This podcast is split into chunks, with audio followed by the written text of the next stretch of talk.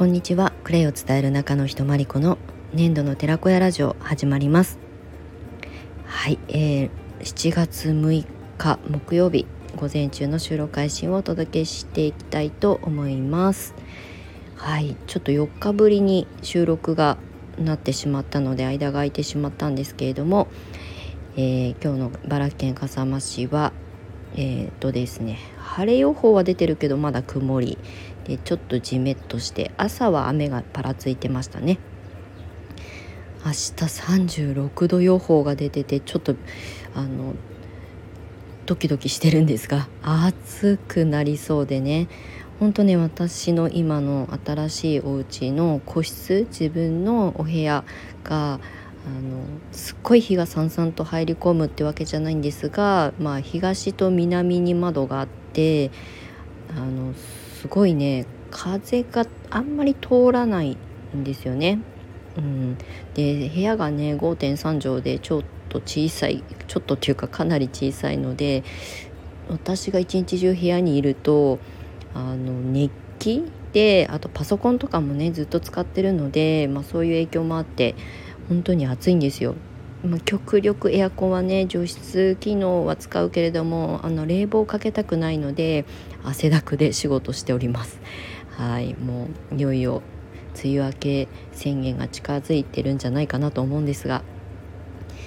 ね梅雨時期はうつうつするし暑くてだるいしもう外行きたくないなみたいなね気持ちになりがちだと思うんですがまあ梅雨が明けるとねあの暑いんですけど外に行くあの気持ちが湧いたりとかねあの気持ちが晴れたりとかすると思うので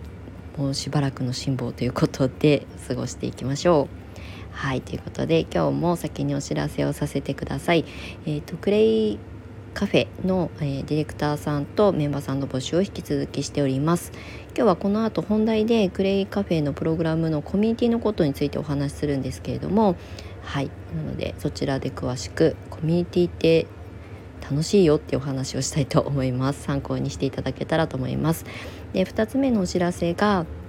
えーと、クレイセラピスト養成講座2023年の、えー、募集、まあ、最後の募集ですということで、えー、各種 SNS ホームページで掲載してるんですけれども、えっと、8月から11月の間の891011 4ヶ月の間に、えー、全てのカリキュラムを終了していただくというあのスケジュール感になっています。あのクレイセラピスト養成講座を受講してクレイセラピストの認定試験を目指される方っていうのは年に3回しかあの受験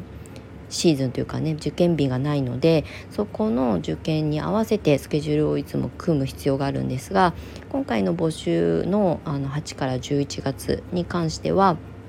えー、来年年明けの2月の受験が最短になります。はい、なので、えー、っと年内にお勉強を終えて、えー、年明け2月の受験を、えー、目指すっていう生徒さんの募集これを公式で募集するのが今回最後となりますクレイセラピスト養成講座を約7年やり続けてきてまあ少しね U ターン移住があったりとかしてお休みしてたんですけれどもこの公の募集を最後にしたいなというふうに思います。まあ、その後はですねメンバーシップの中でのみ、うん、まあリクエストがあれば あの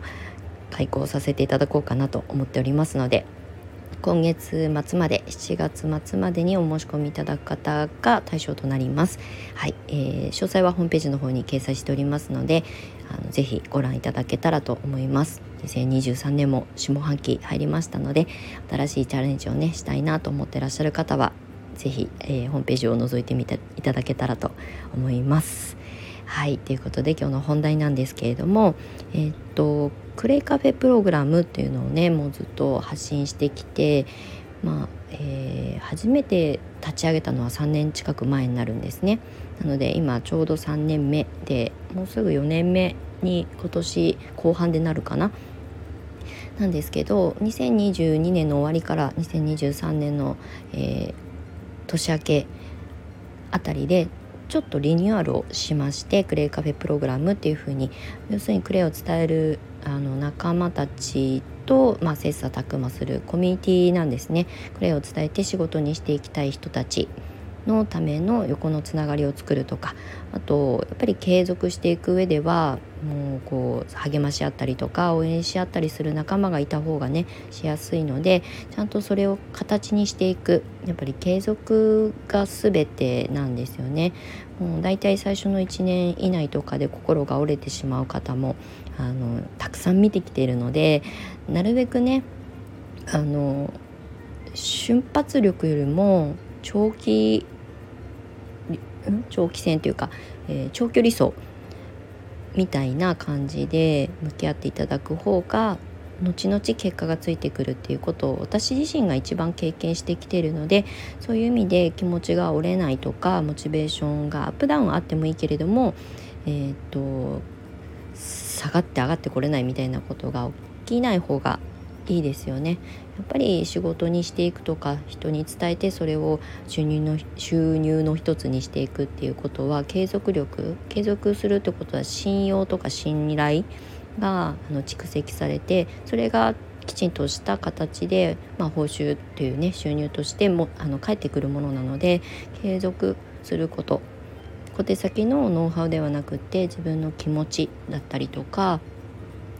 えー、自分の動機なんかをしっかりと土台固めしていくっていうのにはある程度時間が必要になります。なのでそういったことをねみんなとこう分かち合いながらあの応援しながら励まし合いながら今コミュニティを運営しております。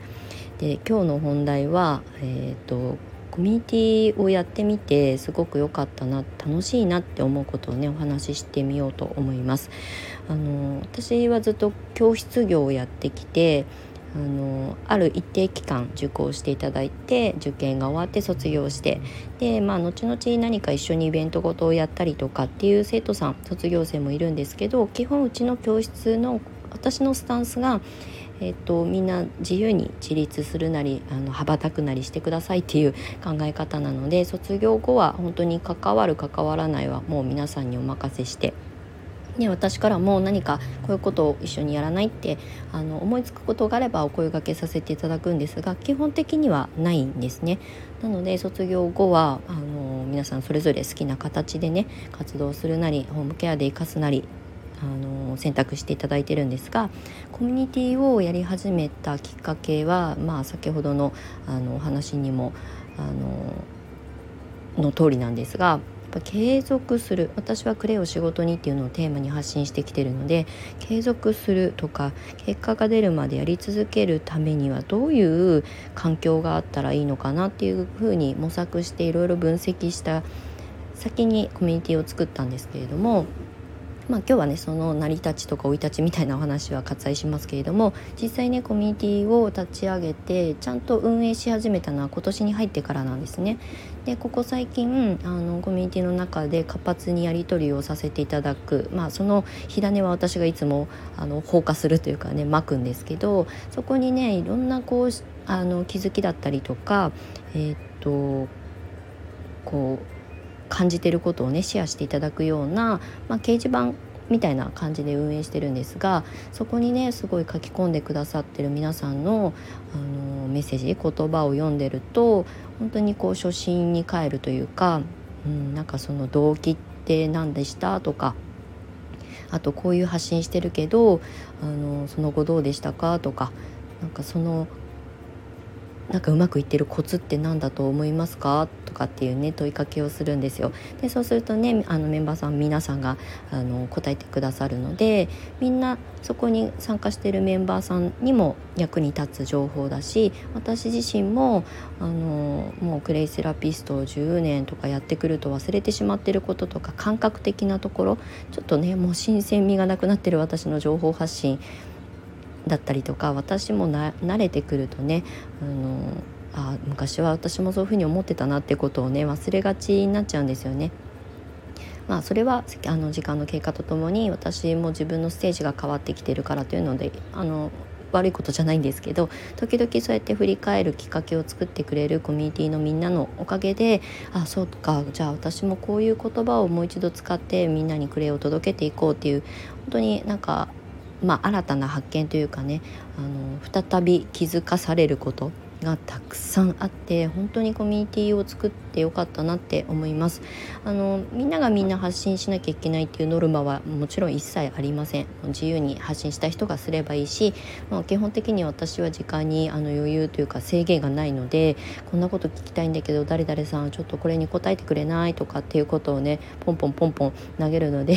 ちょっとねうるさいかもしれないんですけどやっぱりねアウトプットをする場まあ、それは外のあの公の場所でアウトプット伝えるってことはアウトプットしていかなきゃいけないのでその練習になるあの環境にもなってるんじゃないかなって思います。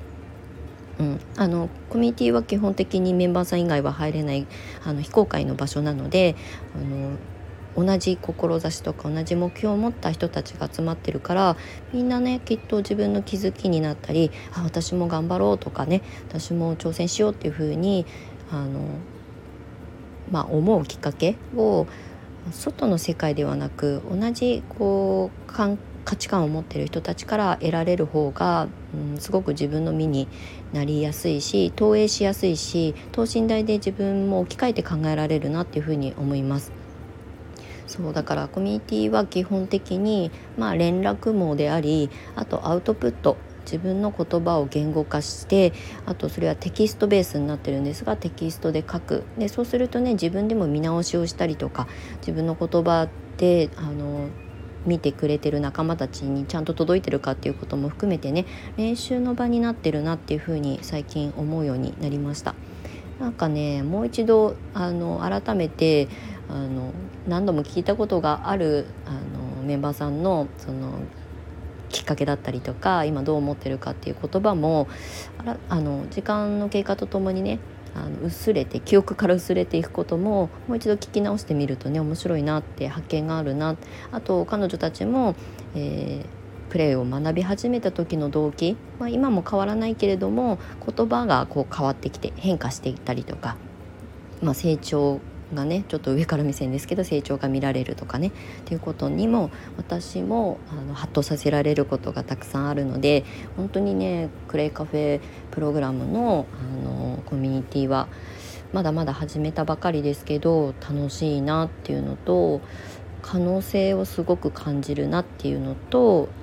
あのクレイを伝える仲間がね増えていく喜びとつながる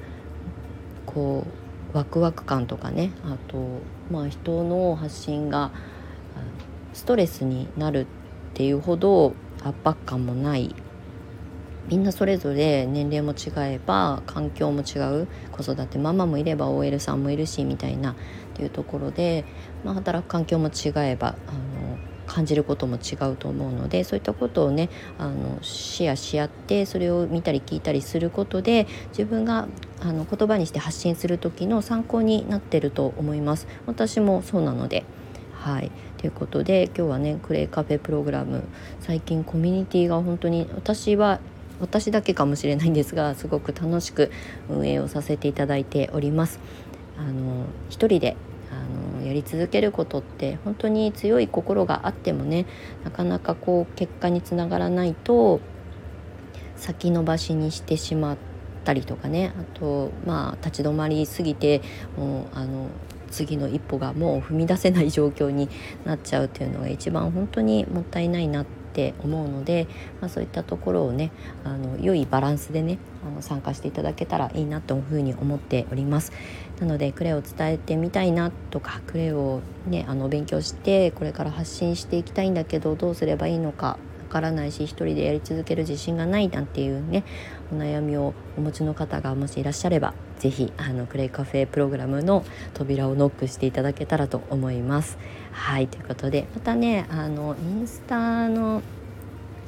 インスタライブとか何かしらのライブ方式でクレイカフェプログラムの話なんかはしてみようかなと思ってはいます。はい、えーと、ちょっと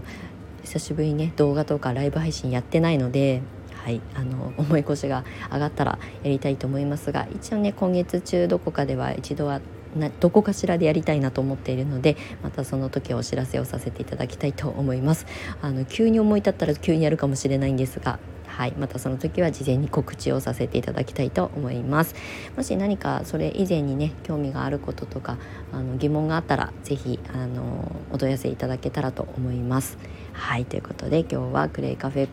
プログラムのコミュニティが楽しくなってきたよっていうお話になりました。はいということで今日も長い収録に最後までお付き合いいただきましてありがとうございました、えー、また次回の収録配信でお目にかかりましょう。年度の寺子屋まりこでした。またね。